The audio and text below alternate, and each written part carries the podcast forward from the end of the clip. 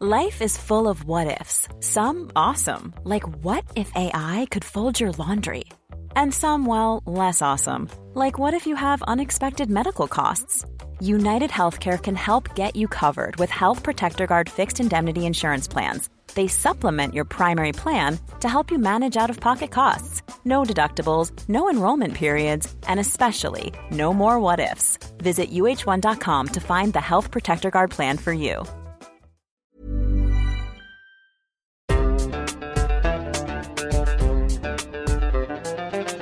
بودكاست صوت.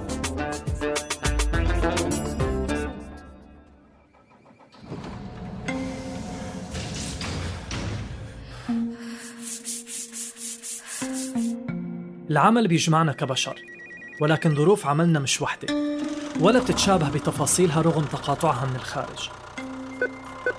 ولحتى نفهم علاقتنا بأعمالنا وعلاقة أعمالنا فينا رح أقدم لكم أنا سليم سلامة الموسم الرابع من بودكاست ما العمل من إنتاج صوت.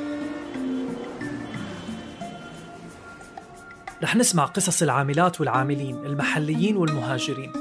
على أمل أنه نفهم هالرحلة المعقدة من حياتنا كبشر بعيدا عن فكرة إن بنعيش لننتج وبننتج لنستهلك. هالموسم بيحتوي على ثلاث ثلاثيات. بكل وحدة فيهم بنناقش جوانب مختلفة متعلقة بالعمل. وبهالحلقة بنبلش بالثلاثية الثالثة والأخيرة ويلي بنحكي فيها عن الشارع الحق في الطريق والرصيف والمواصلات العامة وسبل التنقل وارتباطها بالعمل. رح نبدأ مع شهادات من أصحاب البسطات والأسواق الشعبية بالأردن. محلات حوالينا كتير قسوق إحنا. حوالينا خمس مولات بحوط السوق منظر السوق. يوم سبت زي هيك. قبل ما كان البسطات يعني كتير زي هيك كان يوم السبت مهرجان السوق عندنا. بس السوق من ست سبع سنوات وجاي تراجع كتير. رزقة عيالي رزقة أولادي أفضل من الشوارع. الشارع ما بتجيك الإزالة والأمانة بتشيلنا. أنا من ال 94 من بداية السوق لما كانت المجمع هذا يزرعوه وكانوا يقولوا لنا لمين بتبيعوا بتبيعوا للأموات فيش غير المقبرة حواليك وفيش شوارع زي الأوادم وإحنا مبسطينها وبداية أول سنتين ثلاثة بعنا ذهبات نسواننا وبقينا قاعدين عشان ننجح السوق وفي الآخر السوق الحمد لله نجح. استمر نجاحه تقريبا أكثر من 15 سنة. بعدها بلش ينهار من كثرة المولات اللي الأمانة بتسمح لهم يفتحوها. والله إحنا بنترجى بنترجى الأمانة وحكينا لهم ورحنا لهم.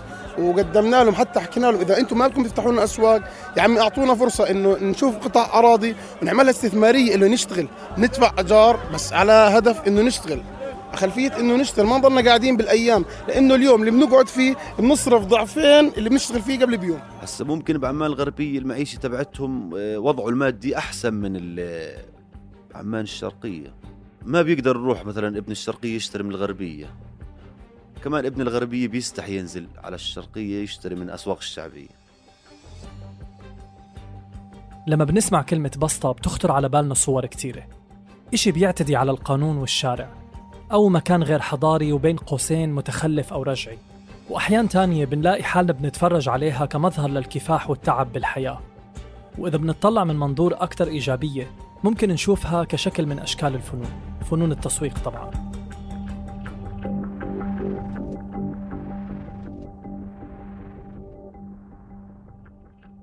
هالصور كلها ما بتيجي من فراغ. وإذا بنطلع منيح بنلاقي إنه تأثير الإعلام والانقسام الطبقي بمجتمعاتنا بيلعبوا دور كبير بتحديد هالصور النمطية وكيف بنشوفها. لكن إذا فعليا بنبحث وبنحلل الصورة الكبيرة من غير ما نزاود عليها بنلاقي إنه البسطة بتتفرع لأشكال كبيرة منها القانوني ومنها المرخص بتوقيت محدد ومنها المتاح لعدد أيام معينة بالأسبوع ومنها المتنقل ومنها غير النظامي أو غير الرسمي. ومنها اللي دائما على قيد الهروب من سيارات الشرطة والجهات المسؤولة. ورغم تعدد هالصور إلا أنه أغلبها بيرتبط بحقيقة واحدة وهي أنه هالتجار والبياعين عم بيسعوا لدخل يومهم ولحياة أفضل إلهم ولعائلاتهم بظل أوضاع اقتصادية سيئة وظروف عمل غير عادلة وصعبة ببلد مثل الأردن. ولحتى نفهم عن هالمهنة والتجارة بشكل أوضح وأعمق رح نسمع اليوم من معتصم ومن عمال وتجار بسطات قابلناهم بأماكن مختلفة بالأردن. بالإضافة لزباين هالبسطات والأسواق الشعبية. أنا اسمي معتصم. آه، عايش آه، بجبل نظيف. أهلي كلهم بيشتغلوا بال- بالخضار والفواكه يعني شغلة أبوي من 35 سنة هاي.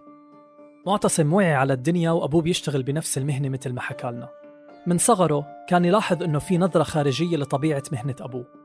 تعطي انطباع بعشوائية القطاع يلي بيشتغل فيه من مبدأ أماكن التوزع والانتشار.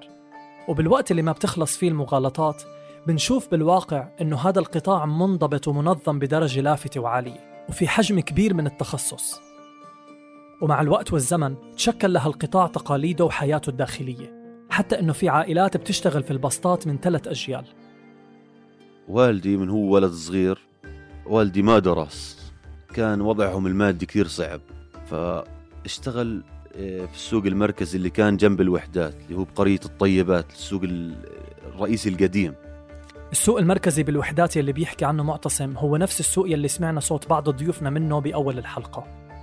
هذا السوق كل البضاعة طبعا اللي بتنزرع كلها بتيجي عليه. كان يشتغل عتال إيه على على عرباي مثلا نقول لك أغراضك بلشت قصته من هون. فشوي على شوي صار في سوق شعبي جنب المجمع الجنوب. إيه الله أكرمه وأخذ بسطتين هناك. وبلش يشتغل وكان الوضع كثير كثير كويس وبلش يشتغل وقصد باب الله ومشت الحال. بالبداية كان الوضع كثير كثير ممتاز ما شاء الله يعني كان في شغل وكان ما كانت المحلات الخضار والفواكه كثيرة هيك زي هسا يعني كان آه، كل واحد له شغلته سبحان الله. فمشى الحال ومع هالسنين بلش الشغل يتراجع يتراجع يتراجع. لغاية إنه لقيها إنه لسه خلص ما بتوفي معه يعني يكمل. اضطر آه، طبعا هي متأجرها من الأمانة ترى هي البسطة يعني آه، الأمانة كانت تأخذ منه كل شهر أجار. آه، كان في له جار بده إياها للبسطة وضمنوا إياها أبوي عشان يسد مصاريف الأمانة لأنه صار عليه مصاري بدهم منه الأمانة وهيك. وترك له البسطة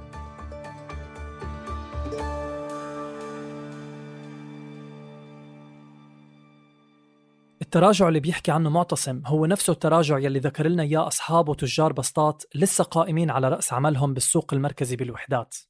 لكن يلي لاحظناه من خلال حديثنا مع أصحاب البسطات بالسوق الشعبي المتنقل وأصحاب البسطات بالسوق المركزي بالوحدات وأصحاب محلات الخضار والفواكه هو إنه في سلسلة دائمة من رمي اللوم على طرف تاني على إنه سبب تراجع الشغل والدخل للطرف الأول. يعني التجار بالسوق المركزي بلوموا المولات والبياعين المتجولين وأصحاب البسطات غير المرخصة. وأصحاب البسطات في السوق الشعبي بلوموا البياعين المتجولين.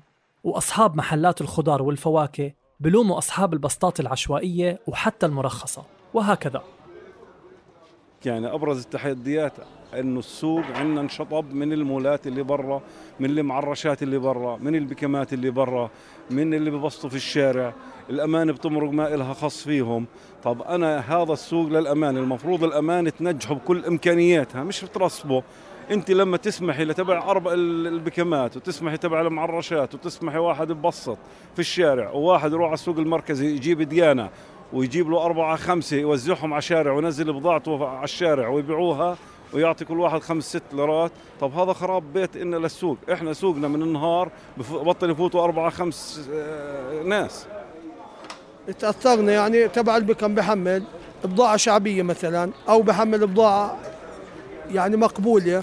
فيش عليه أجرات بلفلف فيها البكم السائل بيجيبوا بضاعة شعبية وإحنا بنجيب بضاعة نظيفة هون. يعني بضاعتنا مميزة في السوق هذا. يعني بضاعة شعبية ما بنعرف نبيعها. هذه البضاعة الشعبية بتأثر على الأسواق لأنه البكمات كتير بتلف والبسطات في الشوارع كتير. يعني من جميع إيش بدك في الشارع موجود. الشارع ما بيدفع اجار وين الأمانة عنهم؟ وين المسؤولين في البلد؟ بيأثروا علينا لأنه هذول في الشارع أول شيء. بعدين من دون ترخيص. إحنا بندفع ترخيص بندفع مية وبندفع كهرباء بندفع كل شيء. هم لا ما بيدفعوا. هذا الشيء نهائيا. يعني مستعد يجيب بضاعة نص عمر وبيعها في الشارع وبتأثر علينا بحكم الوضع اللي إحنا فيه. في ناس بتدور على رخيص. إحنا كأصحاب محلات بنجيب بضاعة تكون نظيفة اللي إلنا زباين. فللأسف يعني إنه الوضع اللي إحنا فيه صعب. الناس قاعدة بتدور على شيء أقل. حتى يكمل معيشته الحياتية. نتأثر لأنه اللي في الشارع مرغوب أكثر من المحل حكم أنه بقول لك ببيع رخيص. لأنه إحنا مش قد المحلات صراحة المحلات بدها أجور عالية.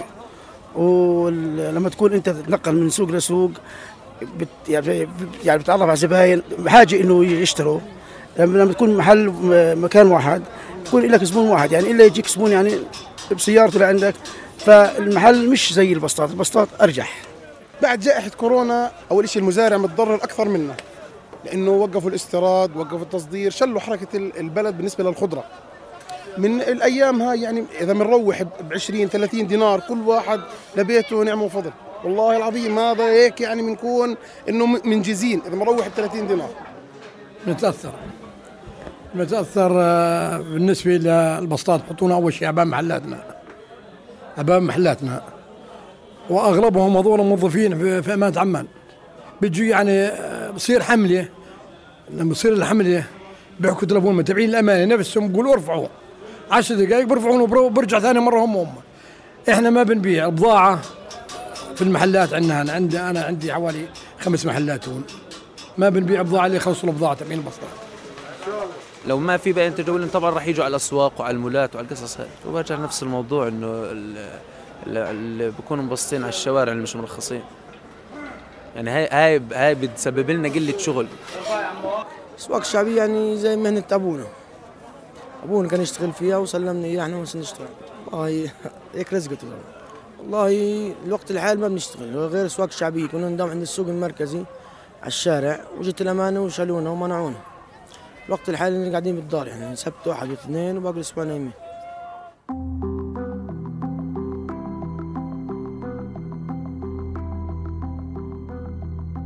رغم هالاختلاف والتباعد الكبير بوجهات النظر وبالحقوق لكل طرف من هالأطراف المتعددة في حقيقة ثابتة بيتفق عليها كل هالبياعين والتجار وأصحاب البسطات. هي أنه أمانة عمان والحكومة ما عم بتوفر لهم لا الجو المناسب ولا الحل العادل ولا المجال للترزق وكسب لقمة العيش. سألنا التجار وأصحاب البسطات بالسوق المركزي والسوق الشعبي وأصحاب محلات الخضار والفواكه عن حلول. فحكوا لنا شوية آراء موجهة للحكومة حتى تأخذها بعين الاعتبار وتسعى لتطبيقها. الأمانة مش متساعدة معنا. يعني تطلع أنت كيف الناس شردت من السوق. اللي له بصة سلمها وشرد.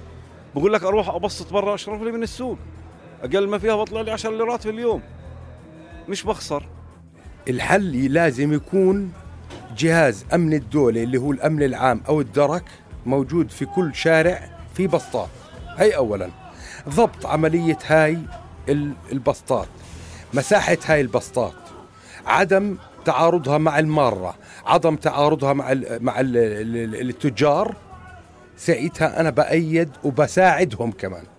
إحنا لو صحنا الأيام العادية الاربع والخميس نشتغل بنشتغل بس الأمانة ما مش فاتحة مجال حدا يشتغل على الفاضي. إحنا الأمانة إذا بدها تفيدنا تفتح لنا زي يوم الاربع ويوم الخميس ويوم الأسواق هاي نستفيد من وراها نشتغل بدل ما نقعد يومين بدل ما نقعد يومين لا نشتغل فيهن.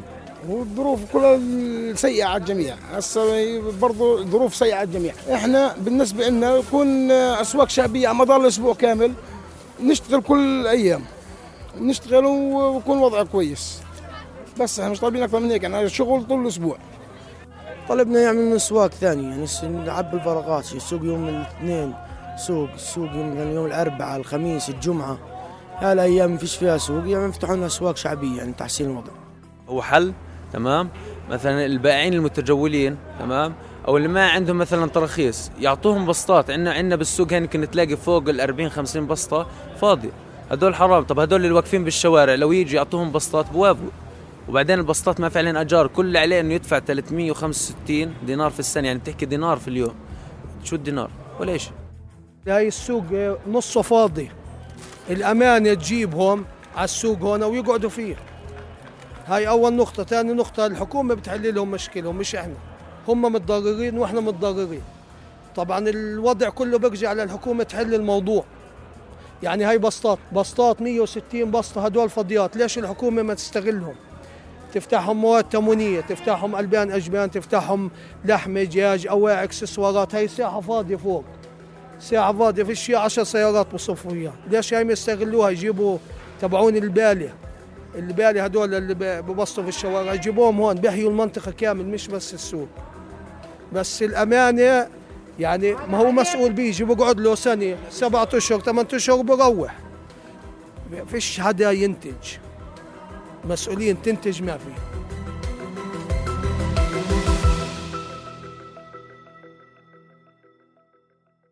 بالأردن بيندرج العمل على البسطات بسياق ما يعرف حاليا بالأدبيات الاقتصادية بالقطاع غير الرسمي أو قطاع التوظيف الذاتي وهو قطاع شهد تضخم بحجمه ببلدان كتيرة حتى أنه بعض هالبلدان دخلته بحساباتها القومية من عشرات السنوات.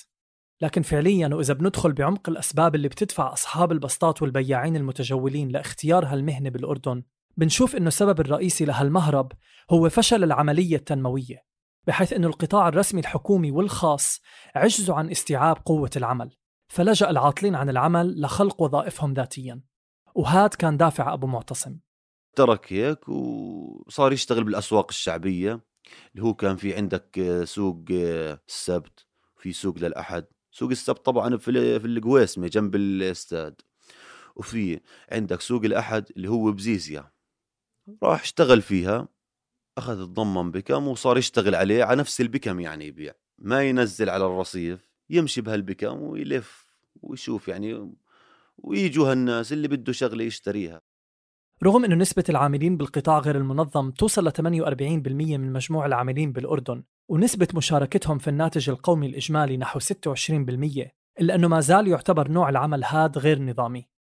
حسب ما وضح المدير السابق لدائرة ضبط البيع العشوائي والإزالة في أمانة عمان الكبرى سعد الدويكات مفهوم البيع العشوائي هو البيع غير المنظم أو المرخص وغير المراقب صحيا ومواصفاتيا. البياعين العشوائيين برأي الأمانة هم بياعين لا مكان ولا مرجعية لهم بالنسبة للمواطن. فبالتالي أي إشي بينباع على الأرصفة والطريق وخصوصا بوسط البلد هي بقايا مستهلكات. وهون القصد مش بس عن بياعين الخضار والفواكه تحديدا وإنما عن بياعين البسطات بشتى أشكالها. من وجهة نظر الأمانة هالبياعين بيجمعوا القمامة وبيبيعوها. وبأحيان تانية بتعتقد الأمانة إنها بتكون منتجاتهم مغشوشة أو صلاحيتها منتهية. نزلنا على الشارع وسألنا الناس نفسهم يلي بيشتروا من بياعين البسطات والأسواق الشعبية والبياعين المتجولين. وهاد كان كلامهم. اسمها أسواق شعبية على أساس إنه يبيعوا لها الناس الشعب. بتعرف إذا في دخل زي الناس المواطن المواطن بدور على إنه يوفر لو لو بوفر له نص ليرة أو ليرة بتفرق معاه بالوقت الحاضر. أنا بشتري كل إشي من البسطات لأنه رخاص كتير وما بيعيقوا الطريق ولا إشي وماشيين وما أحلاهم. إنه تدعم الأسواق الشعبية على أساس يظل المواطن يعني مستمر بحياته اليومية هذه الصعب عادي يعني رزقتهم حرام. أنا لما أشوف الأمانة بت... بتشيل هذا بحكي حرام يعني رزق وين بدهم يروحوا؟ يعني يسرقوا أحسن؟ ونحب مرات نرزق الناس برضه اللي بتكون وضعهم يعني بدك تحكي الاقتصادي يعني مش زي اللي تاعون المحلات كمان انهم بدهم يترزقوا يعني. الجو نفس الشيء. حتى أحيانا البسطات يكون أحسن بصراحة يعني. مش شغلة جودة هي شوفي هي نفسها نفسها اللي على البسطة على المحل. بس مرات بتكون آه، كسعر أقل. المحل لأنه علمك آه، مثلا بدك تدخل على المحل بده يحكوا لك أجار ما أجار وكذا فراح تطلع عليه بأغلى. على البسطة راح تكون أرخص. اشياء جيده كثير يعني في في آه، أنواع يعني بالنسبة للخضار والفواكه جيده جيده ممتازة يعني زي زي اللي في المحلات. بحب أشتري لأنه أرخص. هو اجمالا إذا بكون في أزمة مثلا مواطنين مع البسطة آه بصير في إعاقة. بس لما يكون مثلا هم لو يعملوا لهم مثلا محل معين تاعون البسطات مثلا آه، بكون أفضل. يعني يكون لهم مثلا محل معين انهم يبيعوا بضاعتهم فيها يعني ويعرضوها. بكون أفضل ما يضلوا يعني مثلا يسكروا شوارع معينة مثلا. مرات بكون في أشياء متوفرة على البسطة. يعني ما بدكيش تدخلي على السوق لجوا.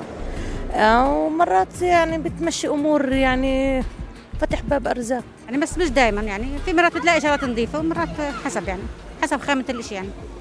بالنسبة كإعاقة ما راح تعيق آه، لا بسير السيارات ولا بالشارع ولا بإشي. بالعكس هي بتوفر.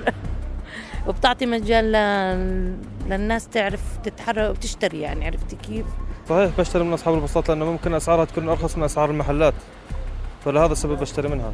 صحيح ما بتكون بضاعة متوفرة كثير فيها بس بشتري منها لأنه أرخص وأوفر. يعني أنا بشتري من محلات دائما بكون أوثق البضاعة كبضاعة بكون لها جوده أكثر جوده أكثر. بيعملوا إعاقة لل... للسيارات وبيسكروا الطريق وهيك. لا ما في إعاقة حرام عليهم أصلا مش لهم. واكيد في فرق بجودة البضاعة. يعني على الأغلب البسطات بتجيب بضاعة من المحلات بمره مكسره وكل شيء مكسر بيكون فيها مش كاملة مكملة. بشتري من المحلات لأنه في محلات كافية. يعني ليش البسطات؟ ممكن بعمل إعاقة على حركة الرصيف بس مش بكل الأوقات يعني. هسه البلديه صحيح إنها بتشتغل على الشغل هذا بس مش دائما صح شغلهم. آه طبعا بشتري ارخص من المحلات وعندهم شغلات كثير يعني. الآراء متباينة لكن أغلبية الأصوات يلي سمعناها بعيدة عن تصريحات وقرارات الحكومة والأمانة بحجة الخوف على مصلحة الزباين والمشترين. وبتستمر مشكلة ملاحقة أصحاب البسطات والبيع العشوائي من غير رؤية عميقة أو لمس صريح للمشكلة الرئيسية. واللي هي عدم قدرة الدولة على إيجاد حلول منصفة بتسمح بوجود الجميع من تجار بسطات لبياعين متجولين لأصحاب محلات. قصة أي عامل في البسطات بتحتوي دائما على تفاصيل من حوادث الملاحقة والمصادرة. لدرجة أنه أصحاب البسطات خصوصا العشوائية بين قوسين دائما بيحسبوا حساب تكلفة المصادرة كجزء من حسابات المنفعة والتكلفة لأنه البلديات وبالتعاون مع الأجهزة الأمنية شغالة دائما بمصادرة البضائع أو منع البياعين المتجولين من إنهم يبيعوا. وإذا مسكوا بيحطوا عليهم قيد المتسول. سنة 2019 نفذت دائرة ضبط البيع العشوائي والإزالة أكثر من 55 ألف حملة مداهمة على أكشاك ومعرشات وخيم وعربيات ومركبات خضار وفواكه. هاي كلها أرقام كبيرة بس مش بالضرورة بترمز فقط لحجم المخالفات. لو تعمقنا بالنظر بنلاقي إنه في مشكلة بالبنية التحتية لتوفير مكان لتواجد نوع العمل هاد بدل ما يتم معاقبته وقمعه.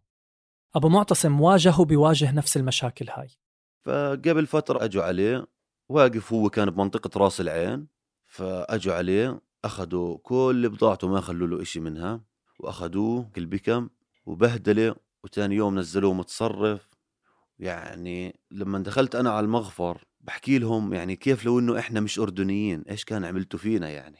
يعني حابسينه يعني قاعد بيترزق هو مش عامل إشي يعني مش مش قاتل شخص عدم مؤاخذة مش مش سارق ولا ناهب حدا يعني طالع يترزق هو. المهم سمعت لي كم من كلمة أنا كمان وتضايقت قسما بالله يعني انحكى لي حكي من من نفس الشرطة. انحكى لي حكي يعني قشعر البدن. حسب ما قال سعد دويكات لما يصير في مخالفة اللي بيتم حجزه بيتم وضعه بمستودعات الأمانة وبيتم تنظيم ضبط لكل بياع ببضاعته لتصويب الوضع خلال 14 يوم. بس هذا الحكي ما بينطبق على الخضار والفواكه. لأنهم أشياء صالحة للخراب بوقت أسرع. فبيكون معهم 48 ساعة من وقت حجزها. وبيتم فرض غرامات مالية على أصحابها بتتراوح بين 50 ل 500 دينار حسب الحالة. وإذا مرت المدة من دون مراجعة المخالف بيتم توزيع البضاعة المحجوزة أو المصادرة على جمعيات خيرية. معتصم ذكر لي من تجربة أبوه ليه أحيانا أصحاب البضاعة بتركوها؟ البضاعة اللي أخذوها هسا بتقدر إنك ترجعها بس طبعا راح تكون مسروق نصها البضاعة راح البضاعة يكونوا موزعينها على بعضهم. بس بدك تدفع تقريبا 120 دينار لإلهم كمان تروح عليهم بعد البهدلة هاي كلها مش راح تلقى كل بضاعتك طبعا. بدك تتخالف. إيه، بيوقعوه مثلا على إنه إذا مسكناك مرة ثانية راح تسوي معك إجراء واحد اثنين ثلاث أربعة. وأنا مرة قدامي يعني قدامي في سوق راس العين إيه، اجوا الدرك مع الأمانة وضربوا كم من واحد يعني. مبسطين بدهم يعني ما بدهم حدا ياخذ بضاعتهم بقى بدهم يشيلوا يعني بضاعتهم. فهاجموا الدرك عليهم وضربوهم وأخذوهم على أخذوهم على المغفر وتبهدلوا الناس. مثلا شخص آه، اخذ بضاعته مثلا ب 50 60 دينار يروح يدفع لهم 120 دينار مخالفة عشان ياخذ هدول ال 50 60 دينار فبترك لهم اياها بحكي ما بدي يعني خلاص. ما بيقدر يعوض هو تبهدل بهدلة خلاه يقرف إيش اسمه بضاعة ما بدي إياها يعني. يعني إيه هم بيوصلوه مرحلة إنه يقرف من نفسه يعني. من البهدلة من ال يعني حتى حتى إذا بدهم يحبسوا واحد مثلا على على الإشي هذا بحطوها بكتبوها تسول. تعرف شو يعني صديقي تسول؟ يعني أجلك الله شحات أنت شحات. يعني انت ما لك قيمة انت من بين من بين الشعب.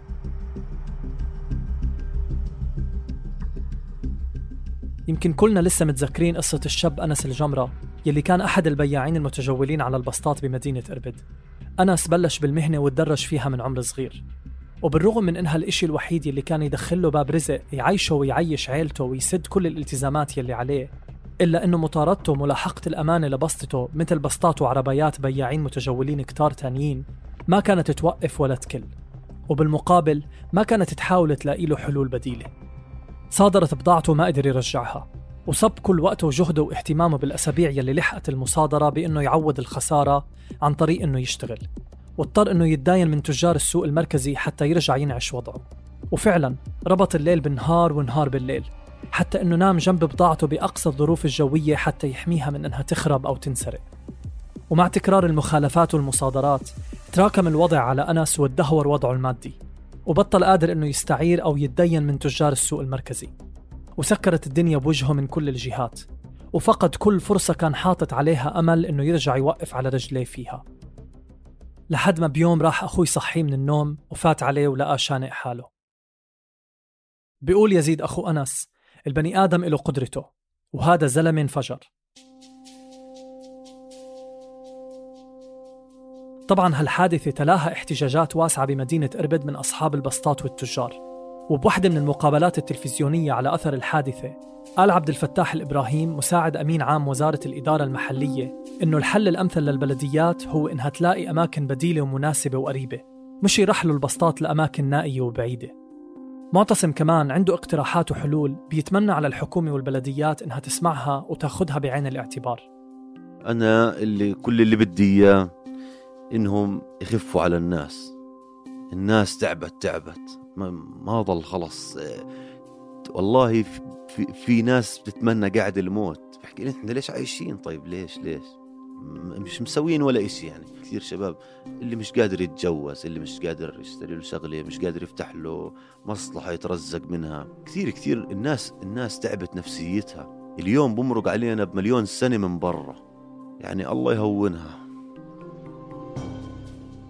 هو يا بيلقوا لهم شغل زي العالم والناس بشركات أو بالأمانة يعني امن له وظيفة وبس يعني هو مش طالب من من من الحكومة إشي يعني بس بده بده يشتغل يعني ويعيش ويستر نفسه بس بس مش أكثر يعني. امن له وظيفه وخليه يشتغل. لازم يكون في حل وسطي. الشعب غلبان بده يعيش. هم وصلونا للمرحلة هاي. آه هم وصلونا للمرحلة هاي. ولا الشعب الأردني طول عمره شعب مرفوع راسه شعب فنقري وشعب شبعان. وإحنا وإحنا غير غير عن والشعب يا الله ما أحلاه. بس تعبت نفسيته هسه الشعب خلاص. استوى استوى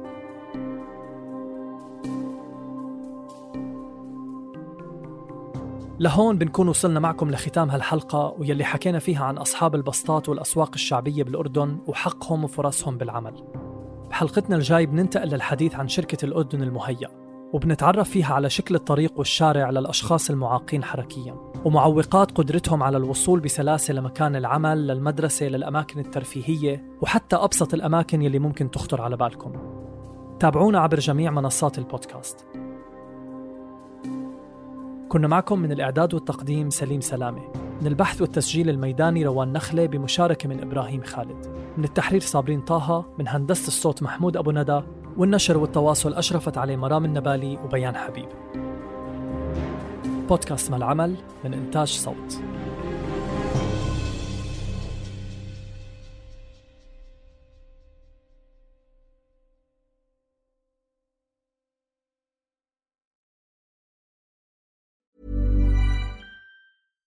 Hi, I'm Daniel, founder of Pretty Litter. Cats and cat owners deserve better than any old fashioned litter. That's why I teamed up with scientists and veterinarians to create Pretty Litter. Its innovative crystal formula has superior odor control and weighs up to 80% less than clay litter. Pretty Litter even monitors health by changing colors to help detect early signs of potential illness. It's the world's smartest kitty litter. Go to prettylitter.com and use code ACAST for 20% off your first order and a free cat toy. Terms and conditions apply. See site for details.